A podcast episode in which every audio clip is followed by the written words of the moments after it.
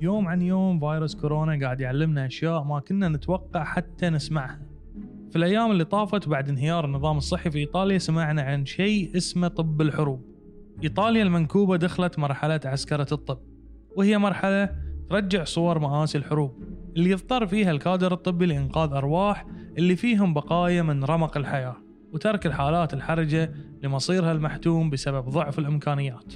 وضع مأساوي ما يعترف بالمفاهيم الأخلاقية لا يحسد عليه المشاركين فيه. يتحداك المستحيل وتوقف عاجز منكسر ما تعرف تواجه خيارين أحلاهما مر. تترك شاب صغير وراه مستقبل يموت وتسلب منه حق الطبيعي بحياة طويلة يحق له يستمتع فيها بدون منه من أحد. ولا تنزع جهاز التنفس الاصطناعي من شخص كبير في السن وتسلب حقه من الحياة هو بعد. مثل ما يقولون ليس من يموت كمن يقتل. لكن هو الخيار اللي فضله الأطباء الطليان لناس ما لهم ذنب. إلا أن الكورونا استغل فرصة ضعف أجسادهم من المقاومة الطبيعية اللي استهلكت سنين العمر الطويلة.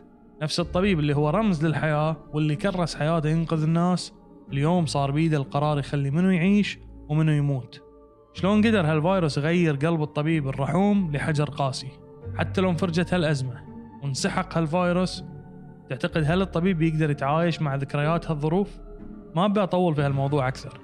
مثل ما ما كنت أتمنى أن ينحط الطبيب الإيطالي بهالموقف ما أتمنى لأي طبيب في العالم يوصل لهالمرحلة. وهذا كله في يدنا إحنا كشعوب. إذا تعاملنا مع الوباء بوعي عالي وتعاون مع السلطات وأصحاب الاختصاص بإذن الله المرحلة راح تعدي على خير وما راح نضطر نسمع عن طب الحروب مرة ثانية.